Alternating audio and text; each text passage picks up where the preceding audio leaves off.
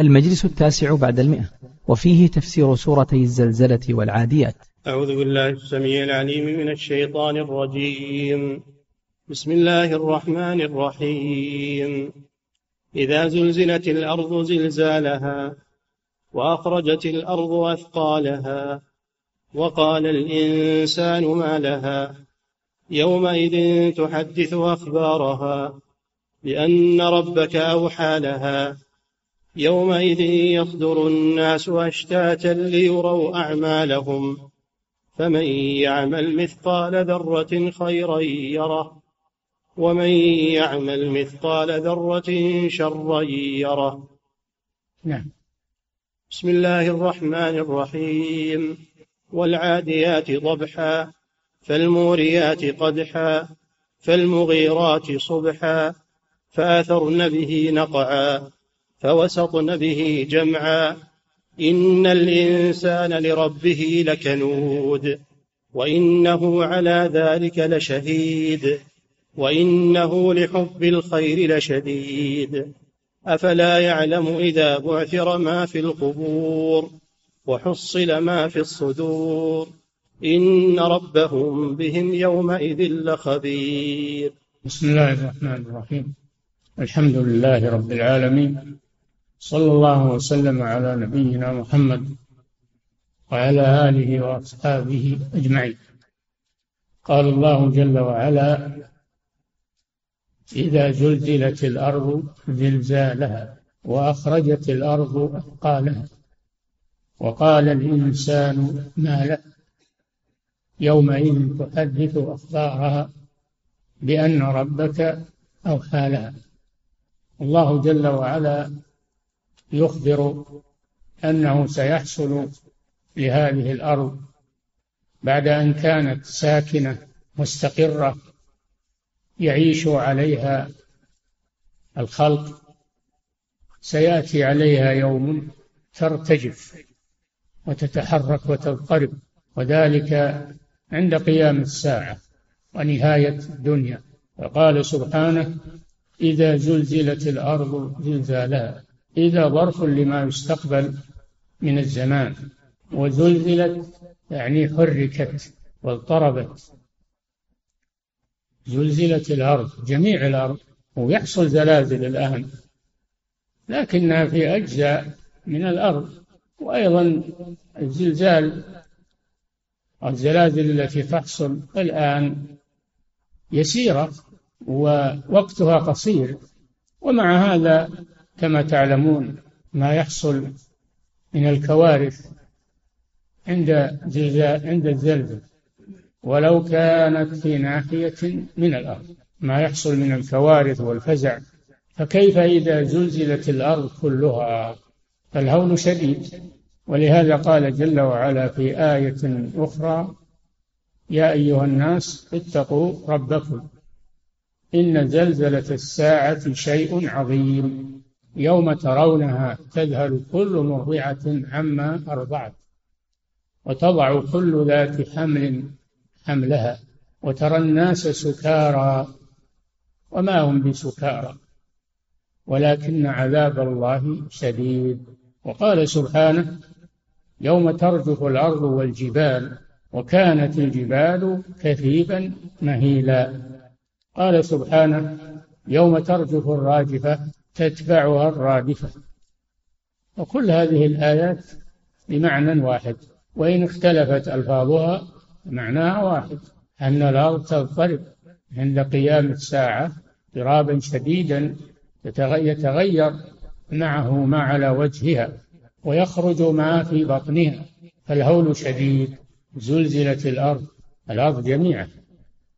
زلزالها مصدر منصوب على المصدرية زلزالها أي الزلزال الذي يحصل لها. وأخرجت الأرض أثقالها. ما في بطنها. لفظت ما في بطنها من أموات ومن كنوز ومعادن فإنها تلفظها عند هذا الهول العظيم أيخرج ما في بطنه. أخرجت الأرض أثقالها المخزونة فيها التي كانت تثقلها. من كثرتها أخرجت الأرض أثقالها وقال الإنسان جنس الإنسان مستغربا ما لها ما لها زلزلت مستغربا ومتعجبا. وقال الإنسان ما لها ما هو السبب الذي حركها ورجفها؟ ثم قال سبحانه وتعالى يومئذ هذا جواب الشرط. هذا جواب الشرط لأن كل شرط له كل شرط له جواب وجزاء. هناك شيئان فعل الشرط هذا تقدم زلزلت وجواب الشرط. يومئذ أي في ذاك الوقت وأصل يومئذ بإسكان الذال لكن حرك لاتصال الكلام. يومئذ في هذا الوقت إذا زلزلت تحدث الأرض. تحدث الأرض أخبارها تحدث تنطق تتكلم لأن الله جل وعلا على كل شيء قدير.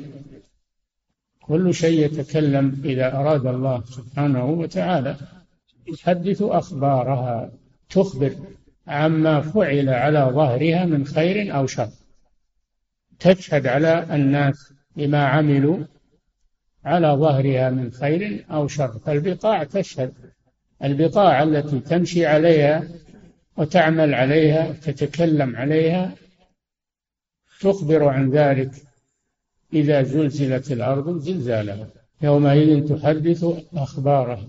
السبب ما هو أنها تحدث أخبارها بأن ربك أوحى لها أمرها سبحانه وتعالى أمرها أن تخبر بما عمل عليها تشهد على الناس بما عملوا عليها من خير أو شر بأن ربك أوحى لها أي أمرها أن تحدث بما أو أن تخبر وتشهد بما عمل عليه لأن ربك أوحى لها. ثم بين سبحانه وتعالى حالة الناس في هذا اليوم. حالتهم في هذا اليوم. أنهم ينقسمون إلى قسمين. فقال يوم يومئذ يصدر الناس. يصدرون من الموقف والمحشر. يصدر الناس أشتاتا. أي متفرقين. المؤمنون جميع والكفار جميع. فراق فراقا لا اجتماع بعده في الدنيا يختلطون وفي المحشر يختلطون ثم يتفرقون. فراقا لا لقاء بعده كما قال جل وعلا ويوم تقوم الساعة يومئذ يتفرقون. يتفرقون على حسب أعمالهم. فأما الذين آمنوا وعملوا الصالحات فهم في روضة يحضرون. وأما الذين كفروا وكذبوا بآياتنا ولقاء الآخرة فأولئك في العذاب محضرون. كما قال جل وعلا فريق في الجنة وفريق في السعير. يصدر الناس أشتاتا أي متفرقين لأجل أي شيء ليروا أعمالهم. في قراءة ليروا مبني للمعلوم والمعنى واحد ليروا أعمالهم. كل يرى ما قدم من خير أو شر وليس بإمكانه أن يبدل أو يغير أو يتراجع أو يتوب أو يستكثر من الأعمال الصالحة. ليس بإمكان أحد ذلك. ليروا أعمالهم. ثم فصل هذا فقال فمن يعمل مثقال ذرة مثقال يعني وزن ذرة وهي النملة الصغيرة وقيل هي الهباء في الهواء عند شعاع الشمس ذرة أصغر شيء. فالعمل لا يهمل ولو كان قليلا سواء كان خيرا أو أو شرا. فمن يعمل مثقال ذرة خيرا يراه. يروا أعمالهم فمن يعمل خيرا يراه ولو كان قليلا. ومن يعمل شرا يراه ولو كان قليلا مقدار وزن الذرة. آه الله جل وعلا قال إن الله لا يظلم مثقال ذرة. إن تك حسنة يضاعفها ويؤتي من لدنه أجرا عظيما. فالأعمال مضبوطة. خيرها وشرها. كلها مضبوطة لا تضيع ولا تنسى. يجدها صاحبها يوم القيامة. فمن يعمل مثقال يعني يعمل في الدنيا يعني. فمن يعمل يعني في الدنيا. مثقال ذرة هي وزن ذرة. فما بالك بما هو أكثر من الذرة؟ هذا ذرة خيرا يره ويسر به. ويفرح به ولو كان قليلا. وقد ينجيه الله به من النار ولو كان قليلا. قال صلى الله عليه وسلم اتقوا النار ولو بشق تمرة فمن لم يجد فبكلمة طيبة من يعمل مثقال ذرة خيرا عملا صالحا يره في هذا اليوم. يطلع عليه كل إنسان ألزمناه طائره في عنقه. ونخرج له يوم القيامة كتابا يلقاه منشورا أو يلقاه منشورا. اقرأ كتابك. كفى بنفسك اليوم عليك حسيبا. يرى ما عمل وإن ستره في هذه الدنيا وأخفاه أو استصغره فإنه يواجه به يوم القيامة. ومن يعمل مثقال ذرة خيرا يره. ومن يعمل مثقال ذرة شرا. شرا وخيرا منصوبان على التمييز على التمييز. يره يعني يبصره عيانا بعينيه. فيسر إن كان خيرا ويسوءه إن كان شرا لكن لا يمكنه. لا يمكنه الاستعتاب والتوبة. يمكنه ذلك. هذه سورة عظيمة على وجازتها فيها من آيات الله عز وجل والعبر والتنبيهات ما يكفي لمن له عقل. وأما العاديات قوله تعالى والعاديات ضبحا الواو والقسم والعاديات الخيل. العاديات هي الخيل. أقسم الله بها لعظم شأنها وما فيها من آيات الله عز وجل. ضبحا هو الصوت الذي يكون لصدر الفرس عندما تعدو. عندما تعدو يكون لصدرها صوت من شدة العدو والعاديات ضبحا. فالموريات قدحا أيضا الخير. الله جل وعلا يقسم بما شاء من خلقه ولا يقسم إلا بشيء فيه عبر وعظات.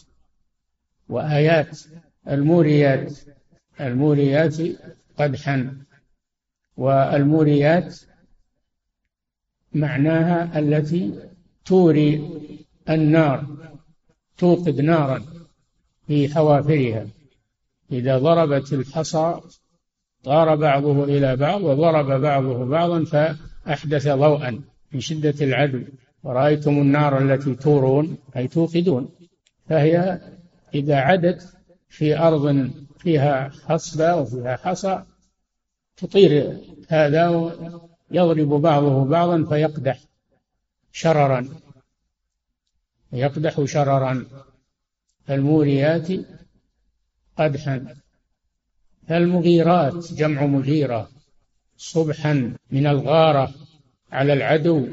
ويكون هذا في الغالب في وقت الصباح.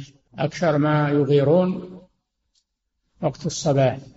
هذا هو الغالب. فالمغيرات صبحا.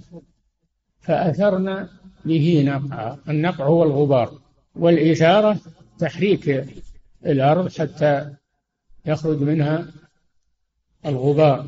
أثرن به أي بعدوها بعدوها. نقعا أي غبارا.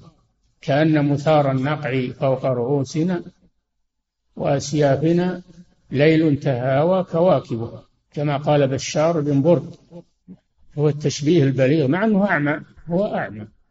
لكن تصور المعركة والخيل والغبار والسيوف تلمع فيها فصورها في هذا البيت كأن مثار النقع فوق رؤوسهم يعني الغبار الذي أثارته الخيل. وكذلك الإبل لأنه جاء في تفسير الآية أن المراد بها الإبل. ولكن المشهور أن المراد بها الخيل فأثرن به نقعا في هذه الغارة. فوسطن به أي بالراكب توسطن براكبهن جمع جمع العدو تدخله في المعركة في جمع العدو والقتال. يقاتلون على الخيل يغيرون عليها فهي دواب الجهاد فيها بأس وهي ضارية لهذا. والله جل وعلا قال وأعدوا لهم ما استطعتم من قوة ومن رباط الخيل. ترهبون به عدو الله وعدوه. فالخيل من دواب الجهاد المعروفة فوسطن به أي بالراكب عليهن جمعا أي جمع العدو وجوف المعركة وقلب المعركة. يكر عليها ويفر الخيل. ووسطن به جمعا. هذه كلها أقسام كلها أقسام أقسم الله بها في الخيل وصفاتها لما فيها من العبر والآيات والنعمة على عباد الله. وكما قال صلى الله عليه وسلم الخيل معقود بنواصيها الخير إلى يوم القيامة. الخيل لا يقال إنها انتهت وإنها لا الخيل الناس بحاجة إليها والمسلمون بحاجة إليها. وربما يأتي زمان تتعطل هذه الآلات وتبقى الخيل تبقى الخيل معدات للجهاد في سبيل الله. فوسطنا به جمع. ثم جاء جواب الشرط. إن الإنسان هذا جواب الشرط. إن الإنسان يعني الكافر. إن الإنسان أي الكافر. لربه لكنود يجحد نعمة الله عليه ويمنع ما أوجب الله عليه من الحقوق. يبخل بذلك إن الإنسان لربه لكنود أي منوع جحود. يمنع النعمة يمنع الشكر ويجحد النعمة والعياذ بالله. إن الإنسان لربه لكنود يجحد نعمته وينكر حقه عليه وهذا ينطبق على الكافر والعياذ بالله. إن الإنسان لربه لكنود وإنه على ذلك أي على هذه الصفة القبيحة لشهيد يشهد على نفسه بذلك ويصرح بذلك وإنه على ذلك لشهيد. وقيل المراد وإنه الضمير يرجع إلى الله أي الله شهيد على هذا الإنسان. فالضمير في قوله إنه ضمير الغائب يحتمل أن رجوعه على الإنسان وهذا هو الظاهر. يحتمل رجوعه على الله سبحانه وتعالى. إنه على ذلك لشهيد. وإنه لحب الخير أي المال. الخير المراد به هنا المال. يسمى خيرا. كما في قوله تعالى كتب عليكم إذا حضر أحدكم الموت إن ترك خيرا. يعني مالا كثيرا. ترك مالا كثيرا. كما قال تعالى وتحبون المال حبا جما غريزة في الإنسان حب المال. فالكافر يحمله حب المال على أن يبخل وأن يجحد ما أوجب الله فيه. وأما المؤمن فإنها تجود نفسه بالصدقات والزكاة وأفعال الخير. فيكون هذا المال خيرا له دنيا ودينا. أما الكافر والعياذ بالله فهذا المال يكون عذابا له تعبا عليه في الدنيا وعذابا له في الآخرة.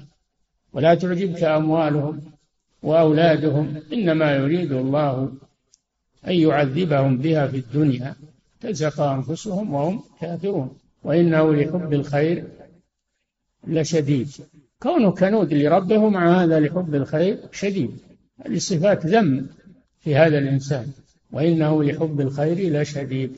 ثم إن الله سبحانه وتعالى وبخ هذا الإنسان وذكره بالعاقبة فقال أفلا يعلم؟ هذا استفهام إنكار. أفلا يعلم هذا الإنسان؟ إذا بعثر ما في القبور إذا أخرج الأموات من القبور وإذا القبور بعثرت أي خرج ما فيها من الأموات. بعد أن كانت بعد أن كانت هذه القبور صامتة ومتماسكة على من تحتها في يوم القيامة تبعثر ويخرج من فيها من الأموات الأولين والآخرين كلهم. أفلا يعلم هذا الإنسان نسي ولم يتذكر ولم يستحضر هذا اليوم الذي يبعثر ما في القبور وهو من جملتهم إذا بعثر ما في القبور وحصل ما في الصدور من خير أو شر يظهر ما في الصدور من النيات والمقاصد. في الدنيا ما يدرى عن بصدور الناس لا يعلمه إلا الله الله يعلم ما في الصدور. أما غير الله فلا, فلا يعلمون ما في صدور الناس من خير أو شر. في الآخرة يظهر ما في الصدور حصل ما الصدور. يوم تبلى السرائر تظهر ولا يخفى شيء في ذلك اليوم. حصل ما في الصدور. إن ربهم وهو الله جل وعلا بهم يومئذ يعني يوم القيامة لخبير. هو خبير بهم دائما وأبدا في الدنيا والآخرة.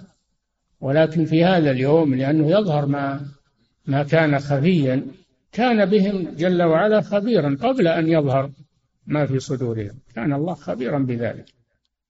ولكن في هذا اليوم يظهر ما كانوا يخفونه وما يعلمه الله في صدورهم. يظهر هذا علانية. إن ربهم يو بهم يومئذ أي يوم القيامة لخبير. لا يخفى عليه شيء ولا يمكن أن ينكروا ويجحدوا ذلك.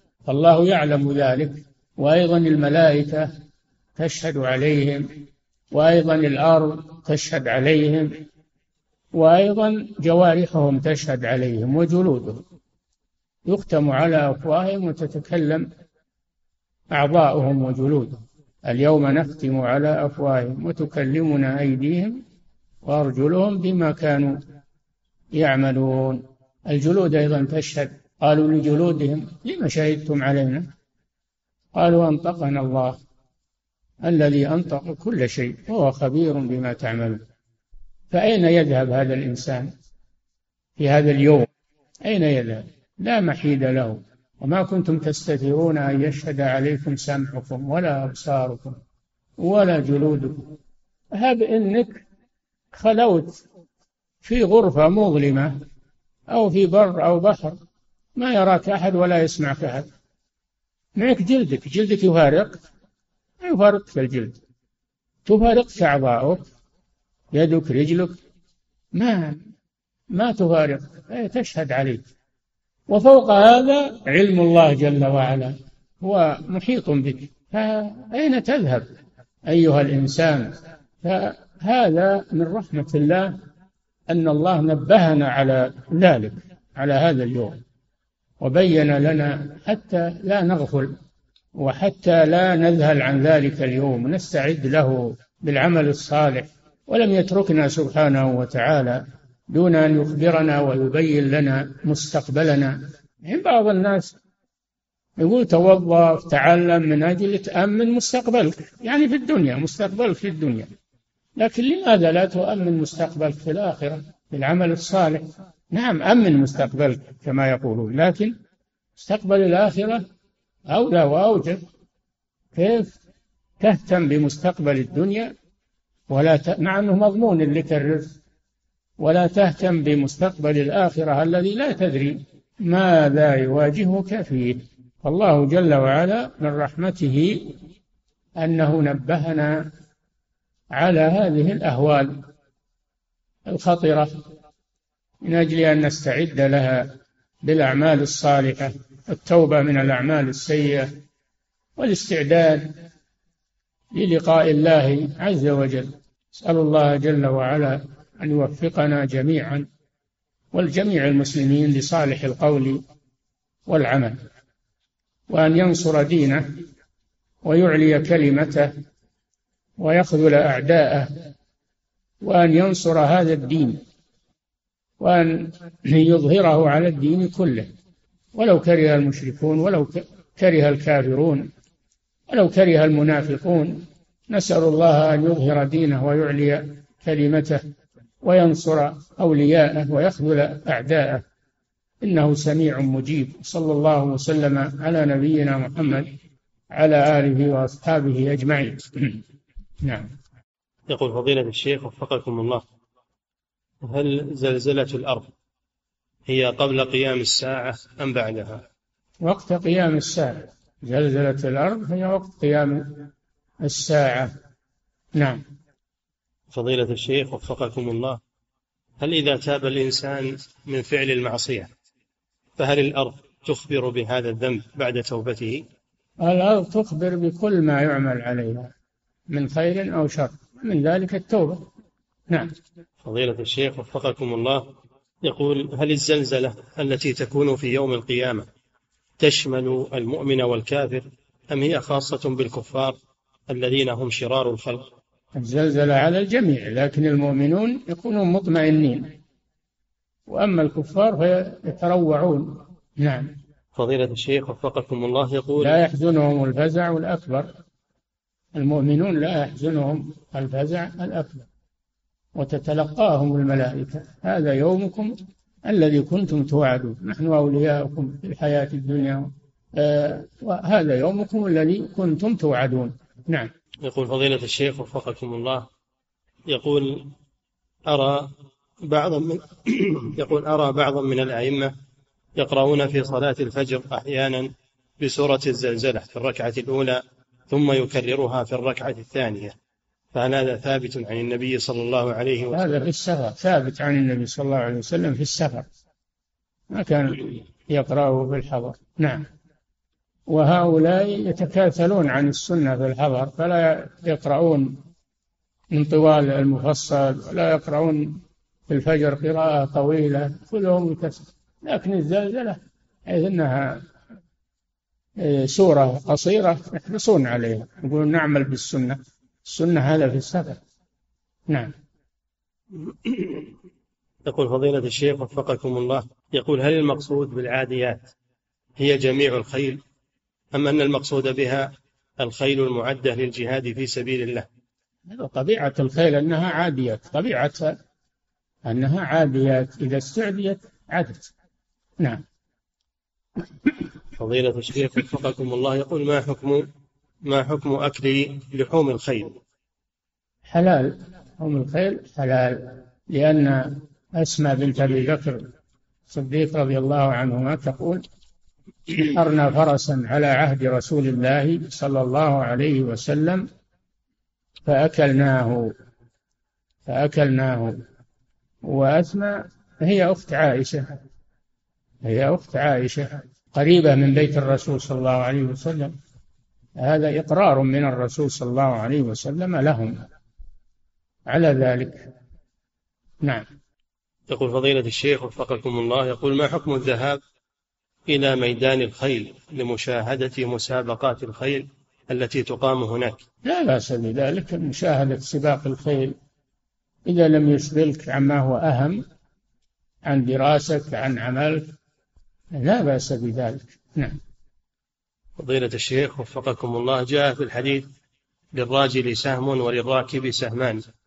سؤاله صاحب الإبل هل يعطى سهمان كصاحب الخيل؟ الراكب له سهم وأما الراكب له ثلاثة أسهم.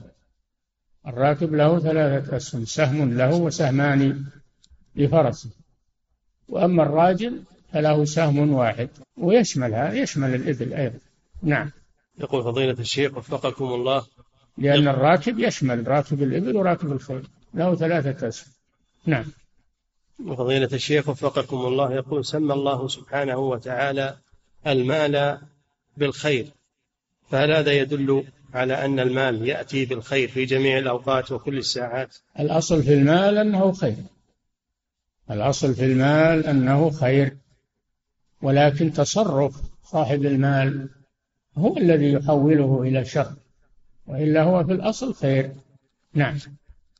فضيلة الشيخ وفقكم الله يقول هل يؤخذ من هذه الآية فمن يعمل مثقال ذرة خيرا يره هل يؤخذ منها أن الأعمال جزء من الإيمان؟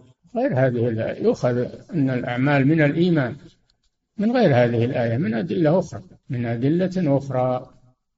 نعم. يقول فضيلة الشيخ وفقكم الله في قوله سبحانه وتعالى وقال الإنسان ما لها. هل يقول ذلك حقيقة أم بلسان الحال؟ لماذا نأولها خلها على ظاهر. قال الإنسان حقيقة.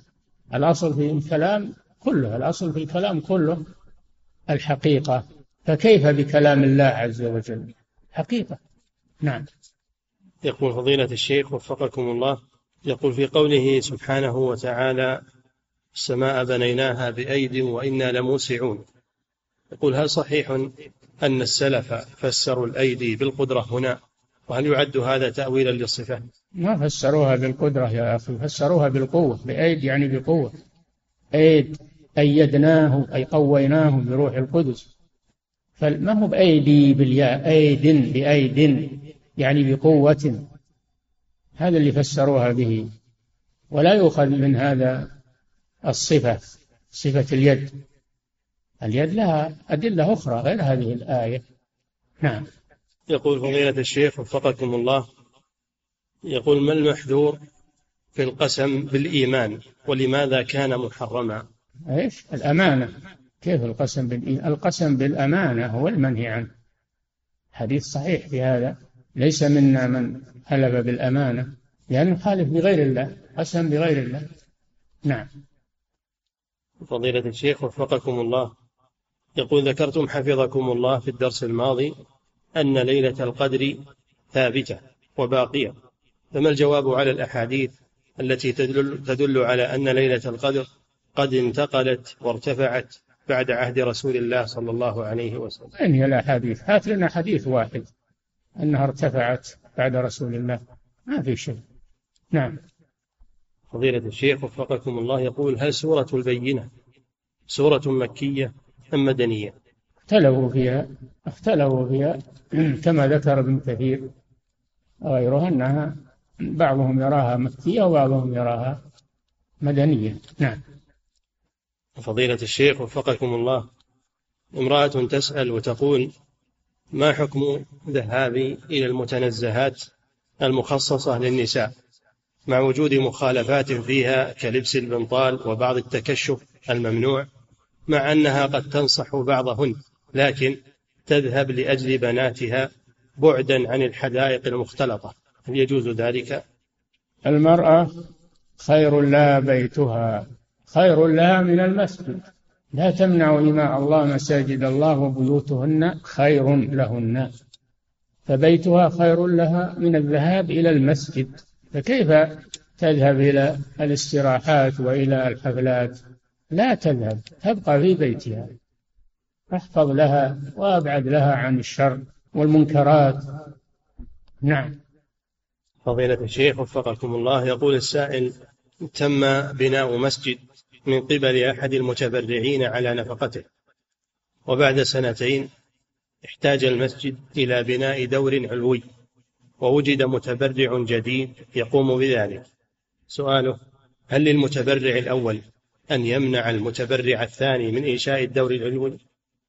إذا كان هو سيقوم ببناء الدور الثاني فهو أولى. وإن كان ما يقوم ببناء الدور الثاني فلا يمنع المحسنين من أن يبنوه. نعم. والمسجد ليس ملكا له إنما هو وقف له. ليس ملكا. نعم.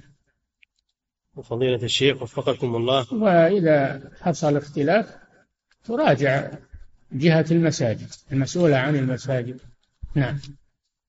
وفضيلة الشيخ وفقكم الله يقول إمام مسجد يصلي بالناس بينه وبين الجدار من المحراب تقريبا متر ونصف.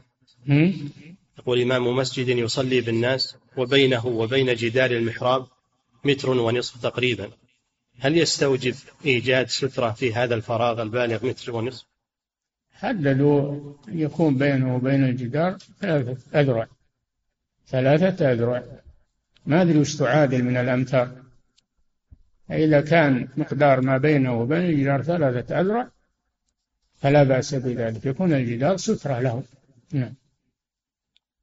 فضيلة الشيخ وفقكم الله يقول هل لبس الرجل للثوب الأسود يعتبر مخالفة يعتبر فيه مخالفة للمروءة أو فيه تشبه بالنساء. لا. لا النساء ما تلبس ملابس الرجال. هناك شيء أسود أو أخضر أو أصفر لا تلبسه النساء. الرجال لهم لباس خاص والنساء لها لباس خاص. فلا فلا ما هو السواد خاص بالمرأة فيه أسود خاص بالرجال. فيه أسود خاص بالنساء. فلا يلبس أحدهما لباس الآخر. نعم. فضيلة الشيخ وفقط هل النساء تلبس لباس الصوف الأسود؟ ما تلبس لباس الصوف الأسود. هذا خاص بالرجال. نعم. فضيلة الشيخ وفقكم الله يقول أيهما أفضل في الأضحية؟ طيبة اللحم وفي جسمها ورم يسمى الطلوع أو الأقل منها وليس بها أورام؟ اللي فيها أورام ما تصلح. هذا عيب. هذا عيب فيها ومرض ما تصلح يبحث عن سليمة من الأورام. نعم. فضيلة الشيخ وفقكم الله يقول كيف تكون التوبة نصوحا؟ وما هي الأشياء التي تعين على ذلك؟ النصوح هي الخالصة. النصوح هي التوبة الخالصة وهي ما توفرت شروطها. الإقلاع عن الذنب العزم أن لا يعود إليه الندم على ما فات. إذا توفرت هذه الشروط فهي توبة النصوح. نعم. فضيلة الشيخ وفقكم الله يقول وجدت محفظة بداخلها مئة ريال فهل يجب علي أن أعرفها؟ نعم. هذه لها علامة وهي أنها في محفظة. فتأخذ أوصاف المحفظة صفاتها وتسجلها ثم تعلن تعرف من من من له شيء ضايع فإذا جاء ووصفها بأوصافها التي سجلتها تدفعها إليه. مدة سنة تعرفها. نعم. ويقول فضيلة الشيخ وفقكم الله هل يكفي في التعريف أن أضع ورقة في مكان الذي وجدتها فيه؟ ولا صار ما قرأ الورقة. لا التعريف معناه أن تنادي تنادي عليها في مجامع الناس حتى يسمع الصوت. أما الكتابة ما يطلع عليها إلا بعض الناس. نعم. فضيلة الشيخ وفقكم الله. يقول ما صحة هذه العبارة؟ وهي كل محدث فقيه وليس كل فقيه محدثا. ما لها أصل العبارة دي ما لها أصل. ما هم كل محدث فقيه؟ هناك محدثون حفظة فقط وهناك فقهاء فقط. يفهمون معنى الأحاديث وهناك من جمعوا بين الأمرين الحفظ والفقه. ويسمون فقهاء المحدثين. كالإمام أحمد والإمام الإمام مالك والإمام أحمد والإمام الشافعي والبخاري. هؤلاء فقهاء المحدثين. نعم. وهناك حفاظ فقط ولا يتفقهون في الحديث لكن يقومون على ضبط الحديث وحراسته من الموضوع والكذب والدخيل. لهم أجر عظيم في ذلك. نعم. فضيلة الشيخ وفقكم الله. يقول السائل يقول في سؤالي السابق عن ليلة القدر قصدت هل هي ثابتة في ليلة واحدة في العشر؟ أم الله أعلم يا أخي ما يتعين ما نعرف أنها في ليلة واحدة لكن نتحرى تحري فقط. أما الجزم لا هي محتملة من أول ليلة إلى آخر ليلة محتملة في الشهر كله. أما أننا نجزم بليلة معينة لا نعم. فضيلة الشيخ وفقكم الله يقول ذكرتم حفظكم الله في شرح كتاب المنتقى إذا نام الشخص عن قيام الليل فإنه يقضي الوتر ولا يقضي صلاة الليل. لا ما قلنا كذا يا أخي. ما قلنا كذا متوهم أنت. نقول يقضي قيام الليل ويشفعه ولا يتركه وترا. إذا كان يصلي إحدى عشرة يجعله اثنتي عشرة كما كان النبي صلى الله عليه وسلم يفعل. كان يوتر بسبع يجعله ثمان. يوتر بخمس يجعله ست وهكذا.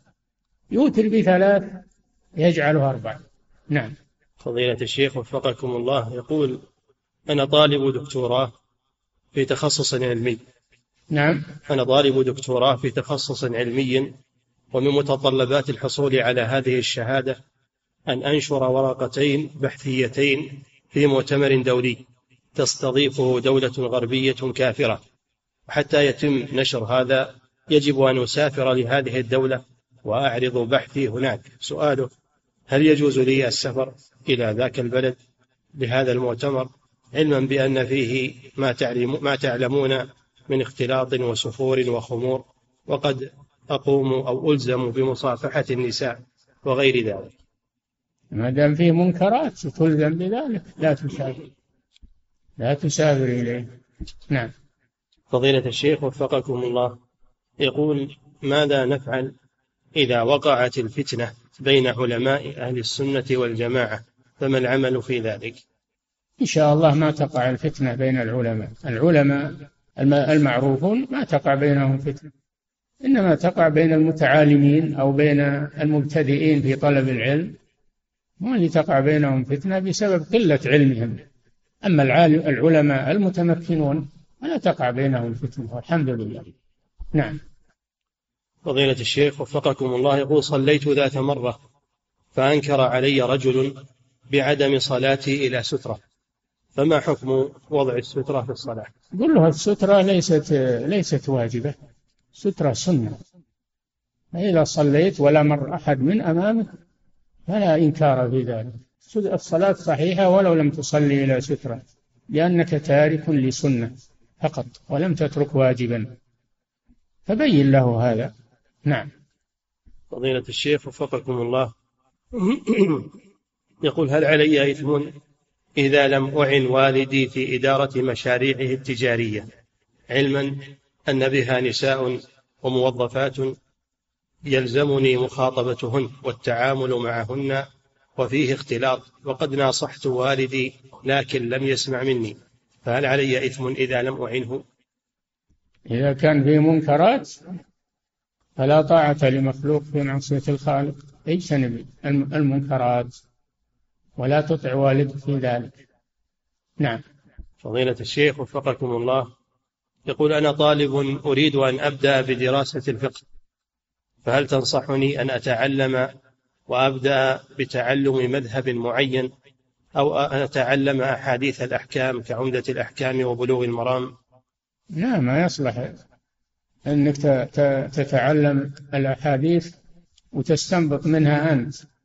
أنت ما بعد صار عندك ملكة ولا قواعد للاستنباط. فتتعلم الفقه على مذهب معين من مذاهب أهل السنة. تعرف قواعده ومبادئه ثم تنطلق منه إلى التزود من العلم والمقارنة والدليل والترجيح. بعدما يكون عندك مبدأ وقواعد أما أنك تترك الفقه وتقول أنا بجتهد أصلا من من الأدلة ولا تمر على الفقه هذا غلط. نعم. فضيلة الشيخ. كبار الأئمة ما تركوا الفقه تفقهون على المذاهب الأربعة. ثم إذا صار عندهم ملكة فإنهم يرجحون يرجحون بالدليل. نعم. فضيلة الشيخ وفقكم الله يقول ما حكم رفع السبابة عند التشهد وهل يشير بها مرارا؟ يستحب رفع السبابة عند الدعاء وعند لفظ الجلالة في التشهد إشارة إلى التوحيد ولا يحركها دائما ويرفعها دائما بكل التشهد. إنما عند الدعاء وعند لفظ الجلالة إشارة إلى التوحيد. نعم. فضيلة الشيخ وفقكم الله. يقول أريد أن أحج هذه السنة. وقد كنت قد عملت عمرة في أول ذي القعدة. فهل أعتبر متمتعا؟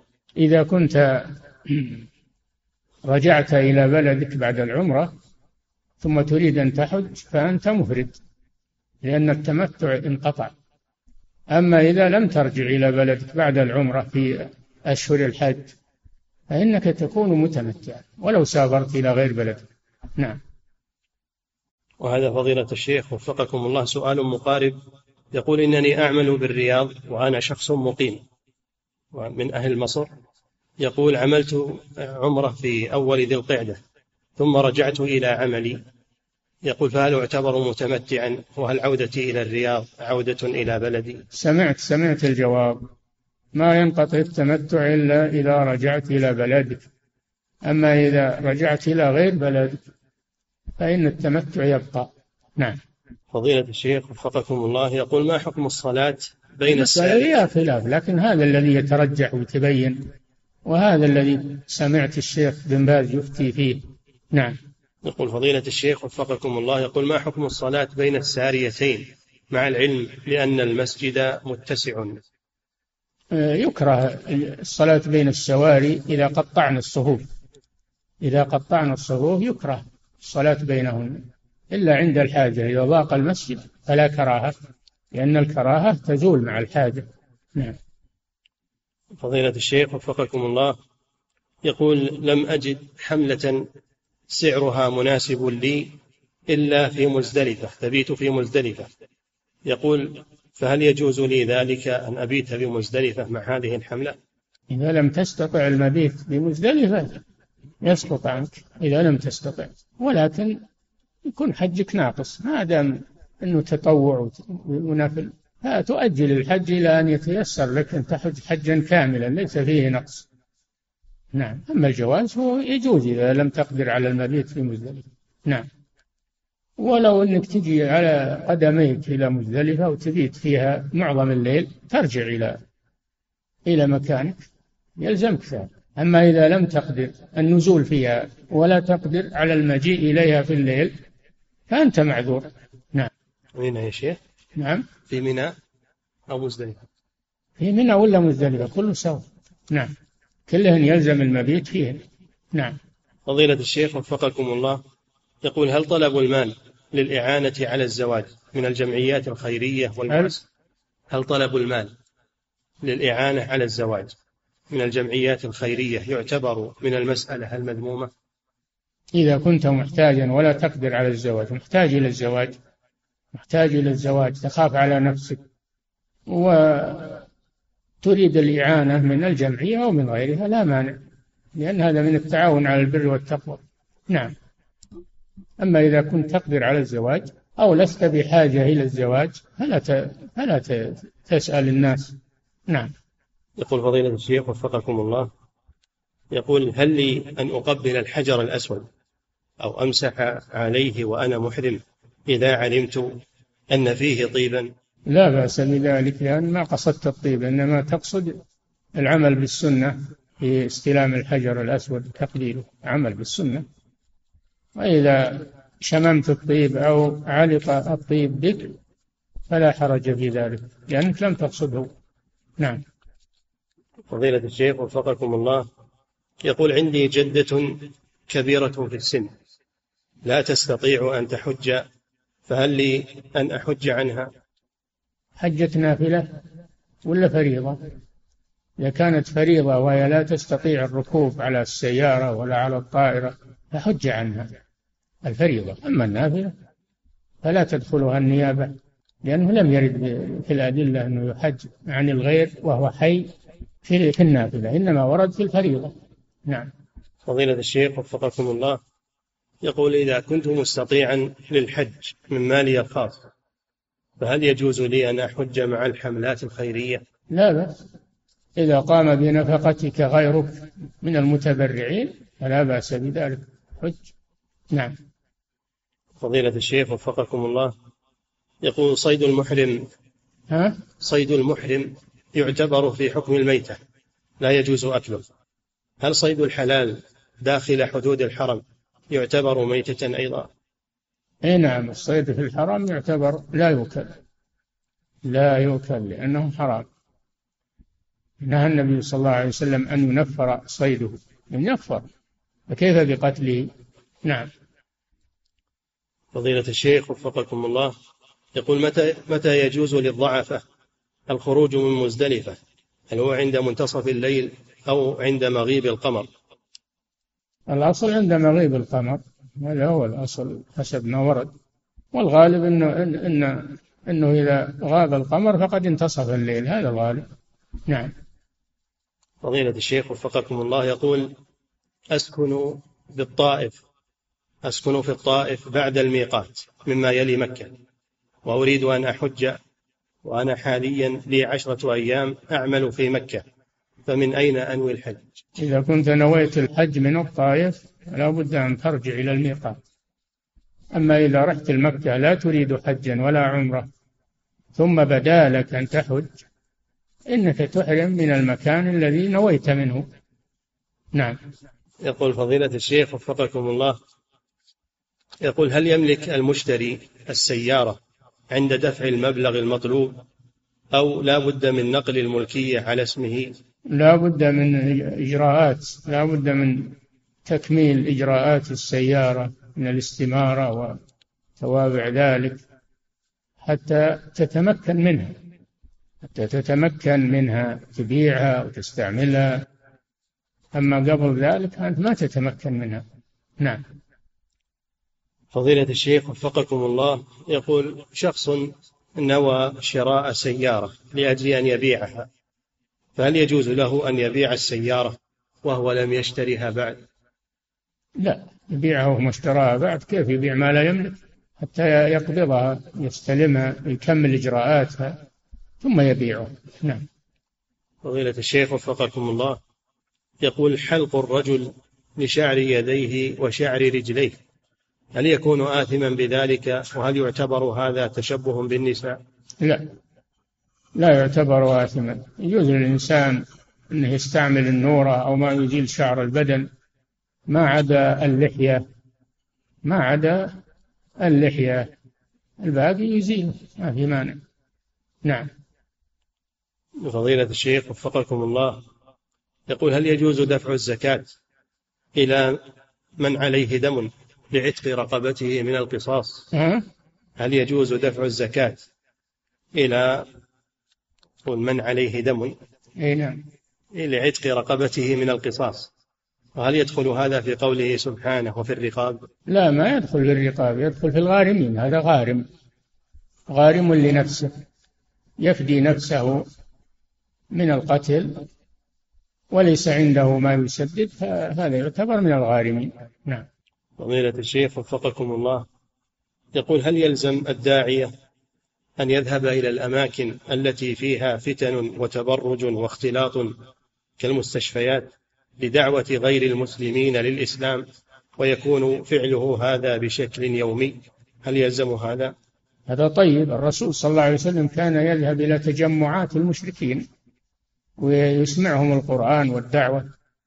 فإذا كان قصده الدعوة يذهب إلى هذه الأماكن. نعم. مع غض البصر مع تجنب الاختلاط. نعم. فضيلة الشيخ وفقكم الله يقول أنا طالب علم عمري تسع عشرة سنة. نعم.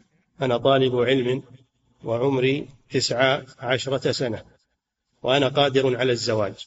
فهل تنصحوني بالزواج في هذا السن؟ طيب. ما دام عندك قدرة وعندك آه، استعداد للمرأة ونفقتها تخشى على نفسك من الفتنة يجب عليك الزواج. وجوب. نعم. يقول فضيلة الشيخ وفقكم الله. يقول هل يجوز لي أن أستقدم زوجتي بأن أكون بانتظارها في المطار ويقوم أحد أحد إخوانها؟ بإيصالها للمطار لتصل إلي حيث إنني في المملكة ولا أستطيع ماديا أن أنزل وآتي بها معي. وإذا عرض للطائرة عارض ولم تأتي للمطار راحت المطار ثاني والبلد ثاني من يستقبلها؟ من يضمن أن تجي لها المطار هذا؟ هذه ناحية. الناحية الثانية هذا يخالف قوله صلى الله عليه وسلم لا يحل لامرأة تؤمن بالله واليوم الآخر أن تسافر إلا ومعها محرم سواء بالطائرة أو غيرها. لا بد من المحرم. نعم. فضيلة الشيخ وفقكم الله يقول جئت من اليمن وأنا مقصدي العمل لكن في قرارة نفسي أن أعتمر بعد أيام بدون تحديد. فهل يجب علي أن أحرم من الميقات أم أحرم من المكان الذي أنا فيه الآن؟ إذا كنت تعديت الميقات في مجيئك من بلدك وأنت لم تنوي عمرة جاي للعمل. ثم بدا لك أن تعتمر تعتمر من المكان الذي نويت فيه لكن بشرط أن يكون خارج الحرم. يكون هذا المكان خارج الحرم. فإن كنت في الحرم تخرج تحرم من خارج الحرم للعمرة. نعم. وفضيلة الشيخ وفقكم الله يقول الحاج أو المحرم إذا كان في الشاهي الذي يريد أن يشربه شيء من الزعفران فهل يجوز له ذلك؟ لا الزعفران طيب لا يستعمله المحرم لا يجعله على بدنه أو ثيابه ولا يشربه. نعم. وكذلك حفظك الله يسأل عن النعناع يقول هل النعناع أيضا نوع من الطيب نوع من الريحان لا تستعمله وأنت محرم. نعم. فضيلة الشيخ وفقكم الله يقول إذا أراد الحاج أن يحج قارنا فماذا يتبقى عليه من المناسك بعد أن يتحلل التحلل الأول؟ نعم.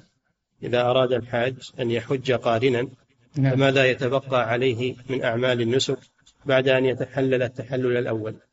يبقى عليه طواف الإفاضة. يبقى عليه طواف الإفاضة. لأن التحلل الأول معناه قبل طواف الإفاضة. يفعل المناسك كلها ما عدا طواف الإفاضة. هذا التحلل الأول. نعم.